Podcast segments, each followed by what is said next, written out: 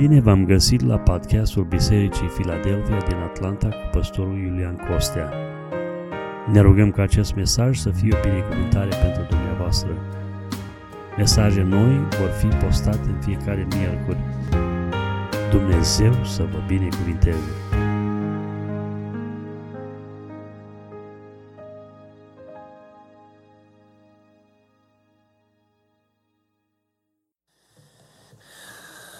Lăudat să fie numele Domnului. Ce bine este să fim în locul acesta unde împreună putem să simțim prezența lui Dumnezeu și cred că ca și mine și dumneavoastră a simțit până la momentul acesta cercetarea Domnului, slăvit să fie numele Domnului. Iubiți frați și surori, în seara aceasta începem o nouă serie de mesaje pe care am intitulat-o simplu, se poate. Este ușor de ținut minte. Încerc să mă gândesc la titlurile acestor serii să fie ușor de Uh, de păstrat în inimă, de păstrat în minte. Uh, seria pe care am încheiat-o, uh, am intitulat-o diferit și mă rog Domnului ca Dumnezeu să așeze în inima noastră toate provocările pe care El ni le-a pus prin cuvântul Scripturii înainte și să fim niște oameni care trăim diferit în mijlocul acestei lumi pentru gloria lui Dumnezeu. Domnul să ne ajute la lucrul acesta prin noirea minții noastre să fim transformați de Dumnezeu și să nu ne conformăm lumii, ci să trăim pentru Domnul și împărăția Lui. În uh, această serie nouă pe care, la care vom zăbovi în următoarea perioadă, Domnul mi-a pus pe inimă să aduc înaintea dumneavoastră câteva personaje din Scriptură care ne arată că se poate trăi frumos pentru gloria Domnului pe pământul acesta, în mijlocul acestei lumi. În diverse situații și diverse uh, contexte, oamenii aceștia au stat în picioare înaintea Domnului trăind o viață sfântă, o viață plăcută lui Dumnezeu. Uh, scriam pe buletinul duminical, uh, cei care l-ați avut sau l-ați luat dimineața sau cum după masă, că în lupta aceasta pentru sfințire, noi suntem într-o provocare continuă din partea celui rău să falimentăm. El încearcă cu toată puterea, stând pe urmele noastre, Biblia folosește expresia ca să-i uh, oprească chiar și pe cei aleși din alergare. Dacă se poate să ne determine să cădem, chiar și pe cei care am încheiat legământ cu Domnul, suntem într-o relație cu Domnul. Uh, el este pe urmele noastre în mod constant și încearcă, dacă este posibil, să întrerupă înaintarea noastră pe calea credinței și să falimentăm. Asta este ceea ce urmărește diavolul în fiecare zi. Asta este obiectivul pe care îl are. Lucrul acesta nu trebuie să ne facă paranoici sau să ne facă să trăim uh, stresați, că vezi, Doamne, diavolul e pe urmele noastre. Mi-aduc aminte, uh, crescând, am auzit tot felul de povești cu duhuri, cu demoni care vin prin pădure, prin mașini, prin eu știu ce și intimidează oamenii. Noi trebuie să umblăm pe calea credinței cu convingerea că cel care este noi e mai tare decât Domnul lumea acesteia și ne dă putere să mergem înainte.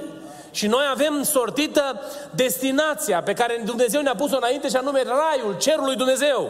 Și Dumnezeu are pentru noi pregătită binecuvântarea moștenirii vieții veșnice în împărăția cerului. Asta e ce ne așteaptă pe noi. Noi nu, nu mergem înainte cu teama că, vezi, Doamne, într-o zi vom falimenta. Ci noi trebuie să călcăm, să pășim precaut, să pășim cu atenție, păzindu-ne ca nu cumva cel rău, profitând de nevegherea noastră sau un moment de ezitare în alergarea noastră pe calea credinței, să denatureze fie adevărul în inima noastră, fie să ne determine să falimentăm, oprindu-ne din alergarea noastră către Dumnezeu. Mă rog Domnului ca Dumnezeu să ne ajute pe toți, să rămânem în picioare până la final. Asta este dorința lui Dumnezeu. Când ne-am pornit la drum anul acesta și ne-am hotărât să ne uităm asupra acestei teme a sfințirii, am adus înaintea dumneavoastră inima lui Dumnezeu. Dumnezeu vrea ca noi să fim sfinți. Când El a lansat în Scriptură provocarea fiți sfinți că și eu sunt sfânt, este nu o poruncă să vedem dacă veți reuși, ci este o așteptare în dorința binecuvântării. Deci dacă Dumnezeu ne-a cerut să fim sfinți, El ne cere să fim sfinți pentru că e posibil lucrul acesta și în același timp pentru că vrea să binecuvinteze viața noastră. Sfințenia ne-a fost pusă ca o resursă la îndemână, la dispoziția noastră, nu ca pe o povară, ca pe un uh, test continuu pe care noi îl avem de, uh, de trecut înaintea lui Dumnezeu. Și Dumnezeu să ne ajute să înțelegem lucrul acesta. În uh, uh, seria de mesaje diferit, v-am adus înaintea dumneavoastră provocarea lui Dumnezeu, chemarea lui Dumnezeu. În această serie de mesaje intitulată Se poate, ne vom uita la câteva exemple din Scriptură a unor oameni care au reușit. A unor oameni care au, au, au stat înaintea lui Dumnezeu în neprihănire, lăsând o urmă puternică în istorie pentru gloria stăpânului, binecuvântat să fie numele Domnului. Și pentru noi aici în America se poate, nu este un slogan politic, ci este o realitate ancorată în cuvântul lui Dumnezeu, slăvit și binecuvântat să fie numele Domnului. Diavolul încearcă să ne întrerupă din procesul înaintării noastre pe cale prin tot felul de șiretlicuri. Una din uh, manierele prin care el încearcă să ne oprească este ispita. El pune înaintea noastră tot felul de provocări și ispite ca să ne determine să păcătuim. Și prin intermediul poftei care se naște în inima noastră, El întinde mâna ispitei, punându-ne în față ocazii prin care noi să-L supărăm pe Dumnezeu. Pune înaintea noastră uh, uh, uh, o altă metodă de a ne, de a ne uh, uh, uh, opri din alergarea noastră, este că El pune înaintea noastră uh, tot felul de minciuni. Pune minciuni pentru a denatura adevărul. Știți cum începe El? Începe spunând, oare chiar vrea Dumnezeu treaba asta de la tine?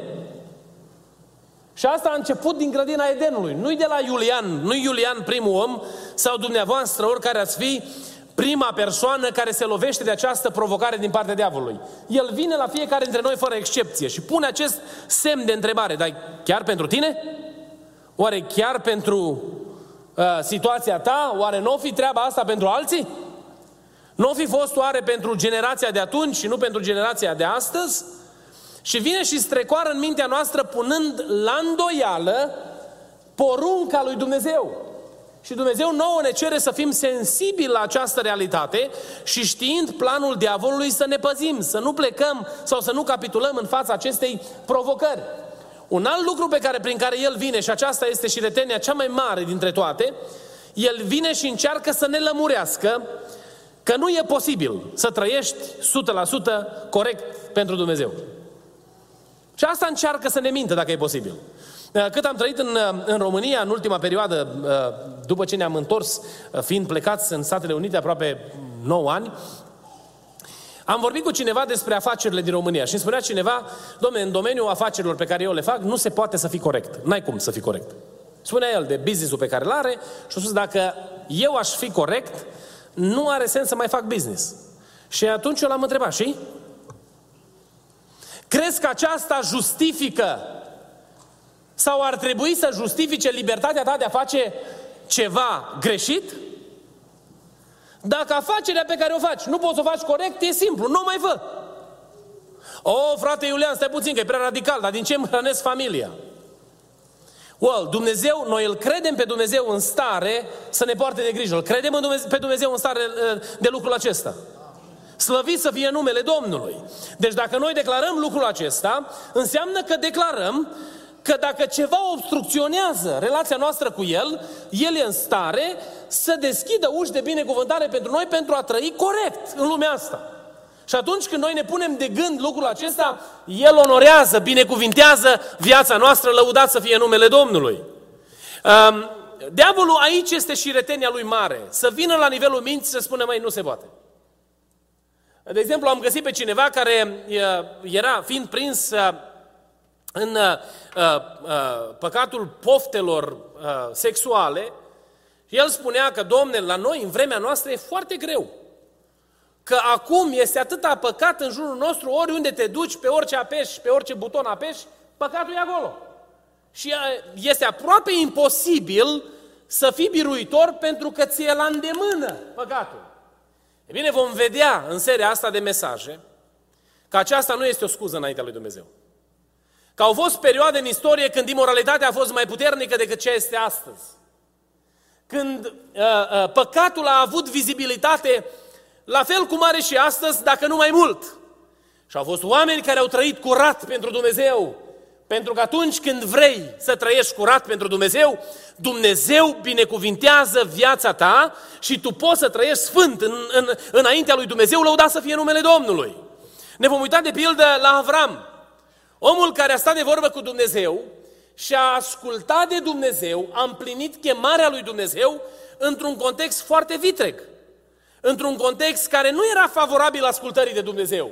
Și vom vedea cum, având de toate, poți să fii neprihănit înainte lui Dumnezeu.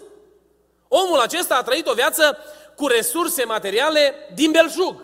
Dar a fost un om care a avut o părtășie cu Dumnezeu și o relație cu Dumnezeu garantată de ascultarea lui de Dumnezeu. Și Dumnezeu i-a socotit ascultarea aceasta drept neprihănire, binecuvântat să fie numele Domnului.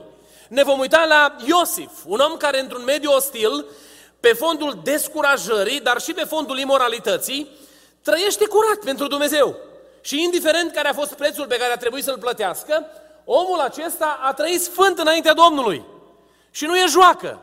Noi nu vorbim de o sfințenie de asta parțială, izolată sau limitată la anumite circumstanțe, ci Iosif a trăit curat pentru gloria Domnului, slăvit să fie numele Domnului. Ne vom uita la un Moise, omul care, într-un moment foarte ostil, când a fost contestată autoritatea sau chemarea pe care a avut-o, a rămas credincios lui Dumnezeu. Ne vom uita la un David sau la apostol și vom vedea maniera în care aceștia au trăit pentru gloria lui Dumnezeu, slăvit să fie numele Domnului. Haideți acum, în următoarele minute, să zăbovim puțin asupra primului caracter pe care aș vrea să-l aduc înaintea dumneavoastră, asupra omului lui Dumnezeu, Noe. Biblia face o subliniere despre omul acesta și aș vrea să o recitesc. Auziți ce spune cuvântul Domnului în uh, Genesa, capitolul 6.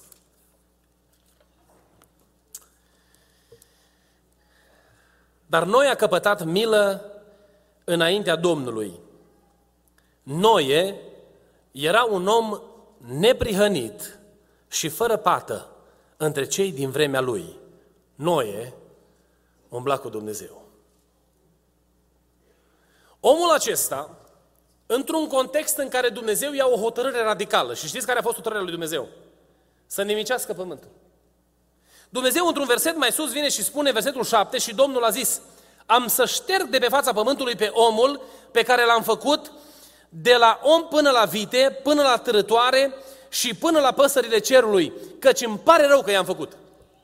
În contextul acesta, Biblia ne spune că este un om pe care Dumnezeu l-a găsit neprihănit și care în final a avut favoarea lui Dumnezeu. Dumnezeu s-a îndurat de el și Dumnezeu i-a arătat binecuvântarea izbăvirii, binecuvântarea salvării.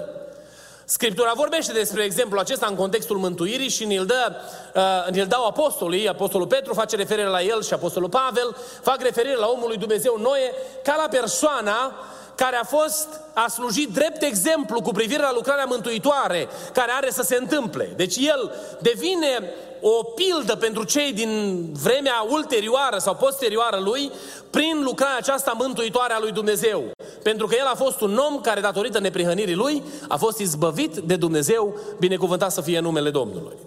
Omul acesta a ajuns să stea în picioare înaintea Domnului. Și vreau să ne uităm doar la câteva, la câteva uh, realități cu care el a avut de, de diluit sau de negociat în perioada aceea.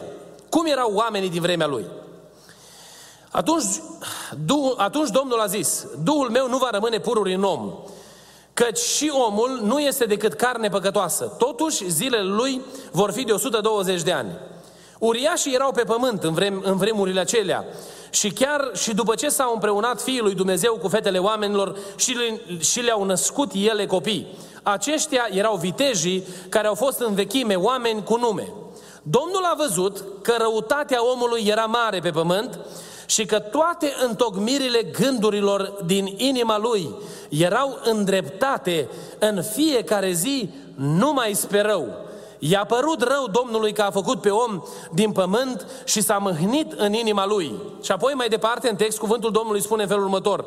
Pământul era stricat înaintea lui Dumnezeu. Pământul era plin de silnicie.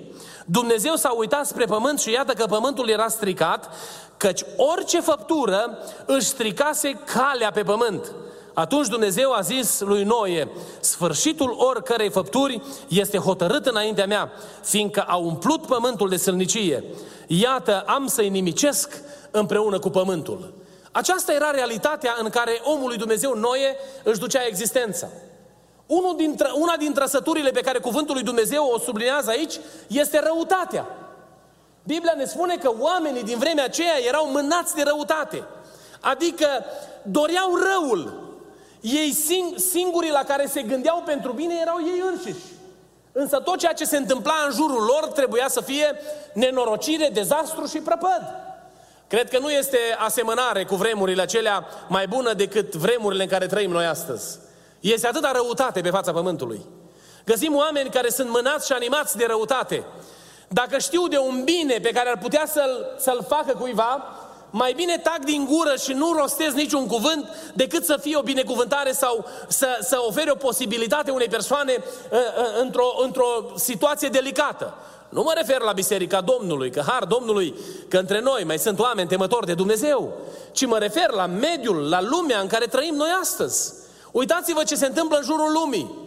A, atrocitățile pe care le fac oamenii. Dacă ne uităm numai la o singură felie, la a, a, abuzul asupra vieții, cum este tratată familia, în ce manieră se adresează viața omului, te îngrozești când te gândești cum omul se pune stăpân peste lucrurile lui Dumnezeu. Ne uităm în, în mediile de afaceri, competența, con, concurența, concurența neloială. Oamenii spun minciuni unii despre alții pentru a se induce în eroare, pentru a cauza rău celuilalt, pentru a-l împodmoli sau a-l încurca pe celălalt. Vremuri în care răutatea este la culme. Asta ne spune cuvântul lui Dumnezeu despre vremea în care omul lui Dumnezeu a trăit neprihănit. Oamenii din vremea lui nu erau persoane prietenoase. Am ajuns să trăim în perioada în care suntem astăzi să trebuiască să verifici cuvântul unui om care vine și își dă cuvântul și spune, Domne, eu îți spun 100% că e așa. Dar pentru că ești fript, încep să verifici și spui, Domne, nu, până nu mă voi convinge eu, nu cred, pentru că nu pot crede. Ei bine, asta este datorită contextului răutății, a, a, a ceea ce diavolul a reușit să așeze în, în, în sufletele și în inimile, în sufletele și inimile, inimile oamenilor. Un alt, un alt element pe care îl găsim despre uh, uh, uh, contextul lui Noe este că în vremea aceea era imoralitate. Dacă vă uitați cum sunt descrise uh, fetele oamenilor, fiicele oamenilor, sunt descrise prin prisma unui element. Și elementul care este? Nu, s-a, nu au spus că fetele oamenilor erau înțelepte. Știți ce subliniere face cuvântul Domnului acolo? Că erau frumoase. Preocuparea pentru frumusețe. O închinare la trupul acesta, care domina vremea în care omul lui Dumnezeu își duce existență. Preocuparea aceasta a născut tot felul de înclinații spre fără de lege, spre păcat. Și deciziile oamenilor erau influențate de poftele lăuntrice. Evaluarea pe care aceștia o făceau erau prin prisma atracției fizice. O vreme complicată. Oare seamănă vremea aceasta cu vremea în care trăim noi astăzi? Dacă ne gândim doar la industria de înfrumusețare, cât se cheltuie astăzi numai în statul Georgia? Ar fi interesant de făcut un studiu. N-am găsit o statistică de genul acesta că mă interesa. Să văd câți bani se cheltuie doar pentru produse cosmetice. Doar pentru lucruri care să contribuie la înfrumusețare. Să nu mai vorbim despre modificarea trupului. Am întâlnit om care a spus, domnule, nu-mi place că nasul mi-e prea mare sau eu știu, urechile nu stau nu știu cum și domnule, trebuie să mă fac mai frumos. Pentru că este preocuparea aceasta pentru atracția fizică și evaluarea oamenilor este făcută în consecință. Uh, dacă vă uitați, citeam, uh, citeam o statistică cu privire la, la modul în care sunt angajați anumite persoane. Știți că frumusețea joacă un rol în șansa pe care un om o are de a fi angajat pe anumite, pe anumite posturi? Se uită cum arată persoana fizic și după o evaluare fizică spune ok, de acum începem să discutăm. Pentru că aceasta a devenit o normă, un standard de evaluare. Problema vremii lui Noe era o problemă similară. Noi nu știm multe detalii pentru că Scriptura nu ne prezintă multe detalii, dar preocuparea lor, înclinația lor era spre imoralitate. Un alt lucru de care ne spune Scriptura aici este că ei au schimbat căile lui Dumnezeu. Au schimbat căile drepte. Au început să facă lucruri care sunt o urăciune înaintea lui Dumnezeu. Și dacă ne uităm în Romani, capitolul 1, Apostolul Pavel ne dă o listă foarte complexă despre lucruri pe care le fac oamenii stricând căile lui Dumnezeu. Au ajuns să considere oamenii normal ce este anormal. Au ajuns oamenii să considere bun ceea ce Dumnezeu numește rău. au ajuns oamenii să îmbrățișeze lucruri care sunt o scârbă înaintea lui Dumnezeu, numai de dragul de a-și împlini plăcerile personale.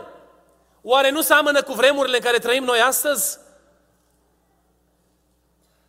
Seamănă oare cu vremurile în care trăim noi astăzi? Societatea contemporană lui Noe? Dacă stăm și ne uităm la ce se întâmplă, este o luptă nebună pentru schimbarea valorilor. Și tot ce am numit noi valori, s-a atașat un cuvânt. Și știți ce cuvânt s-a atașat lângă valorile corecte, drepte ale vieții? Tradițional. Și cuvântul acesta clasează un anumit tip de valori care sunt prezentate în cuvântul lui Dumnezeu ca aparținând unui segment conservator. Treceam pe, niște, pe, pe aici, prin statul Georgia, undeva mai în zona de sud, prin zona rurală. Și eram impresionat de proprietățile astea frumoase, fermele care sunt pe acolo. Și dintr-o dată, în mijlocul câmpului, în fața casei unui individ sau unei individe, nu știu cine locuia acolo, steagul la multicolor. Și am zis, Doamne, noi nu ne facem cruce. Dar aproape că îți venea să-ți faci cruce. Te gândeai, domne, în mijlocul acestui context, sunt oameni care vor să spună un statement, că noi suntem diferiți. Noi nu îmbrățișăm valorile tradiționale. Noi suntem contemporani. Noi avem un alt tip de valori după care ne ducem viața. Și toleranța devine intoleranță. Că atâta răutate cât este ascunsă în spatele ideii de toleranță este îngrozitoare. Pentru că nu poate sta în spatele fără de legii binele. Nu poate sta în, fa- în spatele fără de legii dorința de propășire. Aceasta este, acesta este mediul în care noi trăim astăzi. Foarte asemănător cu mediul în care a trăit omul lui Dumnezeu Noe. Poate uneori, uitându-te la situația în care te găsești, diavolul șoptește la urechi că mediul în care ești nu mai este un mediu favorabil. Că mediul în care te găsești nu te mai încurajează spre căutarea feței lui Dumnezeu, nici spre căutarea părtășiei cu Dumnezeu. Dăm voie să spun ceva în seara aceasta și nu-ți spune Iulian, ci spune Duhul Sfânt al lui Dumnezeu. Se poate să trăiești neprihănit în mijlocul unei asemenea mediu. Dumnezeu l-a ridicat pe Noe pe scena istoriei și cred că va veni ziua când în vremea judecății bărbatul acesta va auzi numele lui strigat și se va ridica în picioare și va povesti tuturor ce a trebuit el să înfrunte în perioada lui. Va trebui să povestească despre toate atrocitățile la care a trebuit să fie martor. Va trebui să povestească la, la cât de complicat a fost să-ți păstreze familia în ascultare de Dumnezeu. Dar omul acesta va striga un singur lucru în ziua judecății. Și știți ce va striga? Se poate! Pentru că împreună cu Dumnezeu se poate binecuvânta să fie numele lui Dumnezeu. Aș vrea acum doar în câteva cuvinte, în partea aplicativă a mesajului, să aduc înaintea dumneavoastră patru lucruri pe care omul acesta le-a avut impregnate în caracterul lui, care i-au dat puterea să stea în picioare, care îl fac ca la final să poată declara că s-a putut împreună cu Dumnezeu. Primul lucru despre care ne spune Scriptura la bărbatul acesta este că el l-a ascultat pe Domnul. Uitați ce spune cuvântul Domnului. Așa a făcut Noe. A făcut tot ce-i poruncise Dumnezeu. Noe l-a ascultat pe Dumnezeu și a zis într-o zi, Doamne, în urma descoperirii lui Dumnezeu, Doamne, am să ascult cuvântul Tău. Planul și pro- propunerea Domnului, să nu credeți că a fost una entuziasmată pentru Noe. Când a venit Dumnezeu la Noe și a spus, Noe, vreau să faci o corabie. Câți dintre dumneavoastră ați fost la corabia din Kentucky? Ați fost la arca lui Noe? Cred că ați fost o seamă, nu? Eu am fost impresionat. Adevărul e că și înclinația mea spre tâmplărie poate m-a făcut să fiu impresionat. Dar când m-am uitat la clădirea aia și m-am gândit că este în dimensiuni, în scară unul la unul. Și m-am gândit ce a putut să facă un om. Când i-a spus Dumnezeu că am un plan și planul pe care vreau să-l fac cu tine este să faci o corabie. Oameni buni, omul ăla n-a văzut ploaie până în ziua aceea. Și Dumnezeu i-a zis ca să vină ploaia. I-a zis Dumnezeu că se vor deschide izvoarele pământului și pământul va fi acoperit de apă. Toate lucrurile acestea păreau SF, păreau science fiction, păreau de necrezut. Dar când Dumnezeu a venit și s-a prezentat înaintea omului acestuia, chiar dacă n-a făcut sens din punct de vedere al logicii, omul acesta a crezut cuvântul lui Dumnezeu. L-a luat pe Dumnezeu pe cuvânt și a ascultat cuvântul lui Dumnezeu. Mi-aduc aminte când uh, am plecat în România, nu știu dacă v-am mai spus întâmplarea asta, dar foarte pe scurt. Când am plecat în România, a venit cineva la mine și mi-a zis, ți-ai pierdut mințile. Ce te apucă să umbli teleleu prin lume? Și am spus că ne-a vorbit Dumnezeu să mergem în România. Nu se poate! N-are cum să-ți vorbească Dumnezeu să faci lucrul ăsta. Cum știu că mă cheamă Iulian, așa știu că Dumnezeu ne-a cerut să mergem. Și știu că Dumnezeu a fost în spatele acelei inițiative, pentru că numai mâna lui Dumnezeu a făcut posibilă toată, toată mutarea aceasta. Dar mi s-a părut atât de ușor un om care predica Evanghelia de ani de zile, să se uite la mine și să-mi spună că e o prostie. Ce, te duci după proroci? Eu nu mă duc după niciun proroc, ci am avut timpul meu personal cu Dumnezeu, în care Dumnezeu mi-a vorbit personal, mi-a descoperit cuvântul Lui prin glas de prorocie, mi-a vorbit prin mai multe moduri și când am fost convins că acesta este planul lui Dumnezeu, am ascultat de glasul Domnului.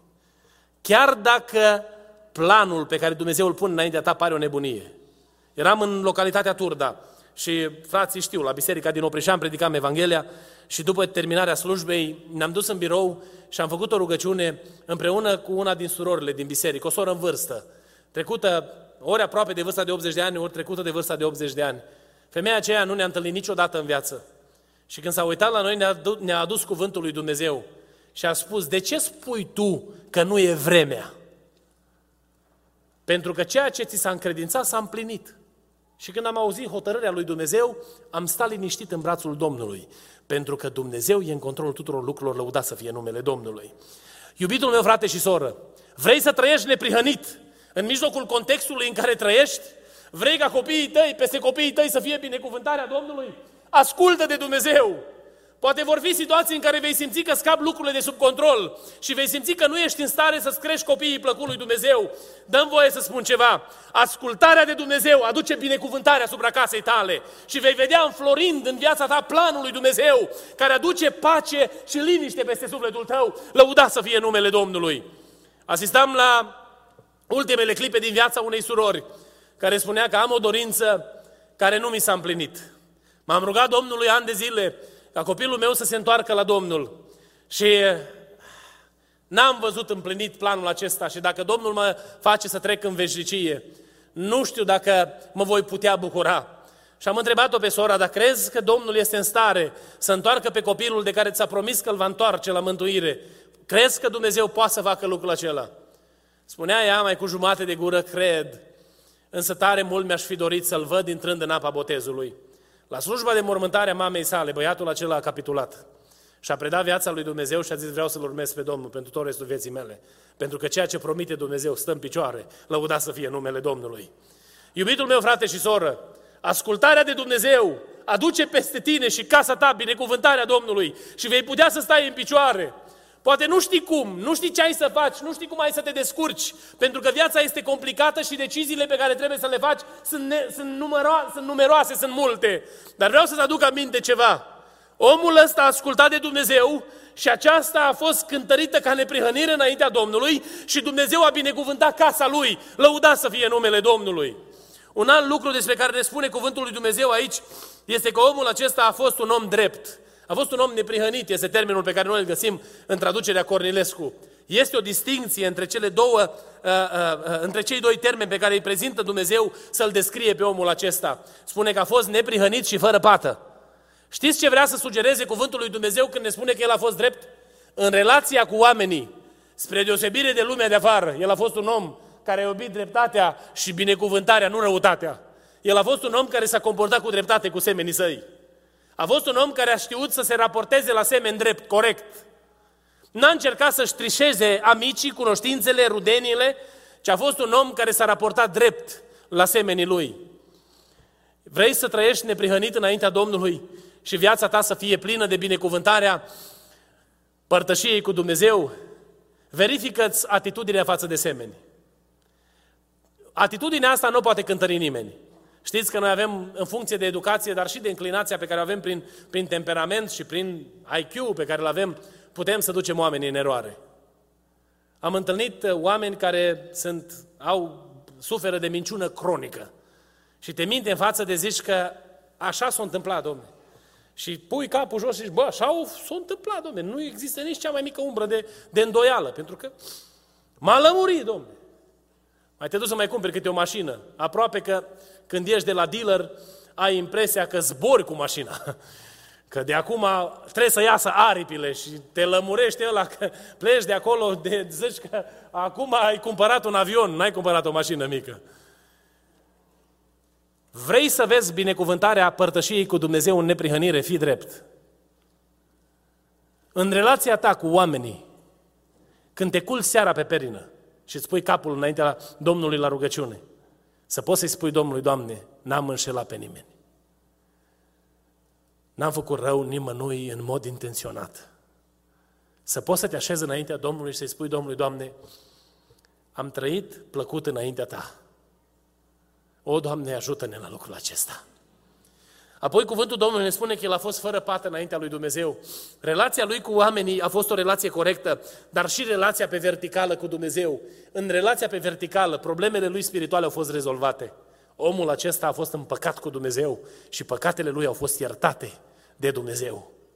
Vrei să fii un om neprihănit care trăiește o viață neprihănită? Asigură-te că toate păcatele tale sunt iertate.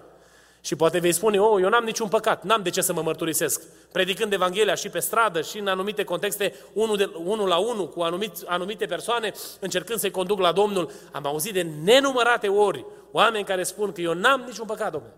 N-am niciun păcat. De aproape că îți vine să te scuturi și să zici, bă, eu sunt mai vinovat, mai păcătos decât omul ăsta, nu? Dacă cumva ai impresia că n-ai nicio greșeală, Du-te înaintea lui Dumnezeu și spune Domnului, Doamne, cercetează-mă prin Duhul Sfânt. Arată-mi Tu, Doamne, slăbiciunile mele. Arată-mi, Doamne, greșelile pe care le fac. Descopere-te, Doamne, prin puterea Duhului Sfânt în viața mea și ajută-mă să simt cu inima Ta, să pot să văd peste mine îndurarea Ta. O, Doamne, ajută-ne la lucrul acesta. Conduceam cântările la biserica uh, numărul 5, biserica de pe strada Carmel din Timișoara, când eram în anii de liceu. Și a venit un frate la mine și mi-a zis să nu mai pui niciodată cântarea asta, să nu mai iei cântarea aia păcătos ca mine nu Cântarea aia e o minciună. Știți cântarea, nu? Nu știu dacă mai știți. E atât de veche că nu cred că mai, numai frații mai în vârstă mai știu, nu? Păcătos ca mine nu M-am uitat la el și am zis, dar ce vrei să spui? Păi ce mă, tu vrei să spui că nu mai este alt păcătos mai mare ca tine? Păi dacă Apostolul Pavel a zis despre el, că la urmă, ca unei stârpituri, mi s-a arătat și mie. Ce părere pot eu avea despre mine? Dacă cumva ești confortabil în starea în care te găsești și spui eu n-am nicio greșeală înaintea lui Dumnezeu, începe să te rogi lui Dumnezeu ca Dumnezeu să-ți deschidă ochii. Pentru că dacă nu vei avea parte de iertarea lui Dumnezeu și iertarea lui Dumnezeu nu vine decât în urma mărturisirii păcatului. Dumnezeu nu ne iartă pentru că e, e generos sau pentru că părinții noștri au fost oameni de treabă, ci Dumnezeu ne iartă atunci când noi ne mărturisim păcatele și ne lăsăm de ele. Atunci ne iartă Dumnezeu. Spune-i Domnului, Doamne, cercetează-mă Tu prin Duhul Sfânt și ajută-mă, Doamne, să pot să-mi îndrept viața. Am auzit mărturia ale unor oameni care atât de sensibil a fost Duhul Sfânt cu ei, că avea o sticlă de alcool undeva acasă și Duhul lui Dumnezeu i s-a descoperit capului de familie și i-a făcut de cunoscut că e problemă. Chiar dacă nimeni din familie n-a atins sticla aia de alcool, Duhul lui Dumnezeu a mișcat, a mișcat persoana aceasta, capul de familie, în, în doi de noapte și a spus că este ceva greșit în casa voastră. Și a trebuit omul să meargă să arunce arcolul la gunoi pentru că i-a cerut Duhul Sfânt să facă lucrul acesta. Am auzit de situații în care a fost descoperit la cer de rugăciune, frate bei, și a, a, fratele a zis nu, că nu beau. Domnul mi-a arătat o sticlă verde pe raftul nu știu care. I-a arătat Dumnezeu alcoolul și unde îl ținea în casă. Mă rog lui Dumnezeu ca Dumnezeu să ne ajute să fim, să devenim oameni sensibili. Am întâlnit oameni care se culcă astăzi pe urechea dezlegărilor primite de la liderii religioși. Păi am fost la popa și mi-a zis că e ok. Și dacă popa a zis că e ok, e bine. Nu popa trebuie să spună cum trebuie să trăiești, ci Dumnezeu prin Duhul Sfânt al Lui trebuie să te îndrume și să te învețe cum trebuie să trăiești. Și dacă un lider religios îți denaturează calea prin învățături stricate sau false, tu ai datoria să te verifici cu cuvântul lui Dumnezeu și să-ți îndrepți pașii după cuvântul Domnului. Păi dacă eu aș veni într-o dimineață la dumneavoastră și vi-aș spune că un anumit lucru este ok, credeți că aceasta ne va justifica înaintea Domnului să trăim într-un anumit fel care nu-i place lui Dumnezeu? Am auzit de cineva care, într-o în situație, un tânăr l-a întrebat dacă autosatisfacerea e, e o problemă. Și persoana respectivă, o persoană celebră în lumea predicării, a zis, nu, că Dumnezeu se uită altfel la problema asta, stai liniștit că nu este, nu este o problemă. Și mă gândeam, cine ți-o dat ție dezlegarea aceasta să încurajezi la imoralitate prin autosatisfacere o persoană care căuta adevărul? Iubiții mei, frați și surori, dacă aveți dubii cu privire la anumite lucruri, Puneți-vă pe genunchi înaintea lui Dumnezeu și Dumnezeu se va ocupa personal de starea sufletului dumneavoastră. În căutarea dumneavoastră, când vă veți duce în odăiță dimineața și îi veți cere ca El să vă vorbească prin Duhul Sfânt, El se va atinge de voi și vă va mări sensibilitatea prin Duhul Sfânt. Am devenit niște oameni la care totul este ok. Și nu vă spun lucrul acesta în mod ușor, ci ne uităm la viață și zicem, o, și asta e ok, și asta e ok, nici asta nu e chiar rea. Și ne gândim în ce situație ne găsim din punct de vedere spiritual. O, Doamne, ajută-ne să avem problemele spirituale rezolvate cu Tine pe verticală și păcatele noastre să fie iertate. Unul din lucrurile pentru care, pentru care poporul lui Dumnezeu doarme, știți care este? Nu mă refer la dormitul de oboseală la biserică, când lucrăm schimbul 3 și mai ațipim câteodată, nu? Că am lucrat până târziu noaptea sau n-am dormit destul. Și mă refer la starea de ațipire spirituală. Știți ce spune cuvântul Domnului? Care este una din cauzele ațipirii spirituale? Care este, fraților? În 1 Corinteni, capitolul 11. Ne apropiem de trupul și sângele Domnului cum? În chip nevrednic. Pentru că în mintea noastră am rărit atât de tare sita, încât nu, se mai, nu ne mai încurcă nimic, totul este ok. În România am lucrat puțin în finisaje exterioare, și mi-aduc aminte că ca să poată să iasă perfect o fațadă sau zona unde trebuia făcut niște mozaic, să iasă, să iasă bine suprafața aceea, trebuia cernut, cernut nisipul cu cea mai fină sită. Și mi-aduc aminte că dacă scăpa câte o piatră, noi cu care ne ocupam ca și copii la cernut, luam șuturi în fund, că așa se practica atunci, acum e altfel. Dar veneau și ne dădeau șuturi în fund, că am scăpat o piatră acolo, o pietricică mică și ne gândeam noi, dar ce problemă, că ea e mică, nu? Dar în momentul în care maestru încerca să facă acea operă, să facă o lucrare perfectă, acea, stic, acea pietricică mică încurca și făcea probleme. Din punct de vedere spiritual, dacă noi rărim sita, noi putem să o rărim, dar ne mințim singuri. Noi putem să închidem ochii la anumite lucruri, dar ne mințim pe noi înșine, nu-L mințim pe Dumnezeu. N-ai vrea să-L rogi pe Dumnezeu în seara aceasta, Doamne, mărește sensibilitatea la lucrurile Tale. Spune cuvântul lui Dumnezeu că omul ăsta era fără pată înaintea Domnului. N-ai cum să stai în picioare în mijlocul ostilității, păcatului și destrăbălării, de când având problema pe verticală rezolvată prin iertarea pe care o primim prin sângele Domnului Isus Hristos. Domnul să ne ajute să trăim, să fim niște oameni curați. Vă chem să ne ridicăm în picioare, timpul a trecut. Mai este un lucru care este subliniat despre omul acesta. Știți ce ne spune Biblia despre el? A umblat cu Dumnezeu. I-a plăcut compania lui Dumnezeu. Îmi dai voie să te întreb ceva în seara asta. Dacă Dumnezeu ar veni cu tine în fiecare zi și ar sta liniștit pe scaunul din spate sau ar sta liniștit lângă tine în momentul în care îți faci treaba la servici sau în momentul în care vorbești cu semenii sau cu familia ta.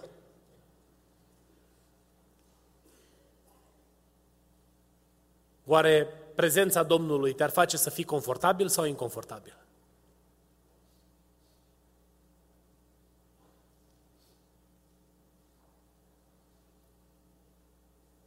Într-o noapte un tată cu băiatul lui s-au dus pe câmp. Pentru că viața era grea. Și tatăl i-a spus băiatului, scoate repede sacul. Și băiatul i-a spus, tată, dar nu e a nostru pământul aici. Dă-mă repede sacul. A luat sacul, s-a uitat în stânga, s-a uitat în dreapta, a văzut că nu iese nimeni, l-a umplut și a urcat în căruță. Și băiatul s-a uitat la tatălui și a zis, tată, am văzut că te-ai uitat în stânga, în dreapta, în spate și în față, dar într-un loc ai uitat să te uiți. Ai uitat să te uiți în sus. Îți face plăcere să fii acompaniat de Dumnezeu.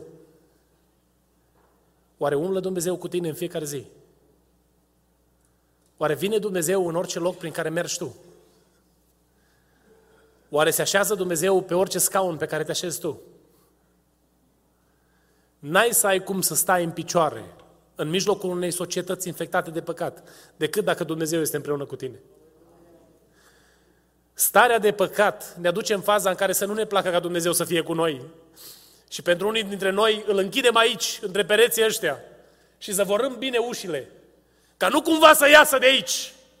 Că marți o să venim noi iară la el. Și joi, dacă avem timp, venim iarăși. Și duminică, dacă viața ne permite și nu suntem prea obosiți, venim iară. Dar el să rămână aici. Dacă vrei să stai în picioare și să fii un om neprihănit, umblă împreună cu Dumnezeu.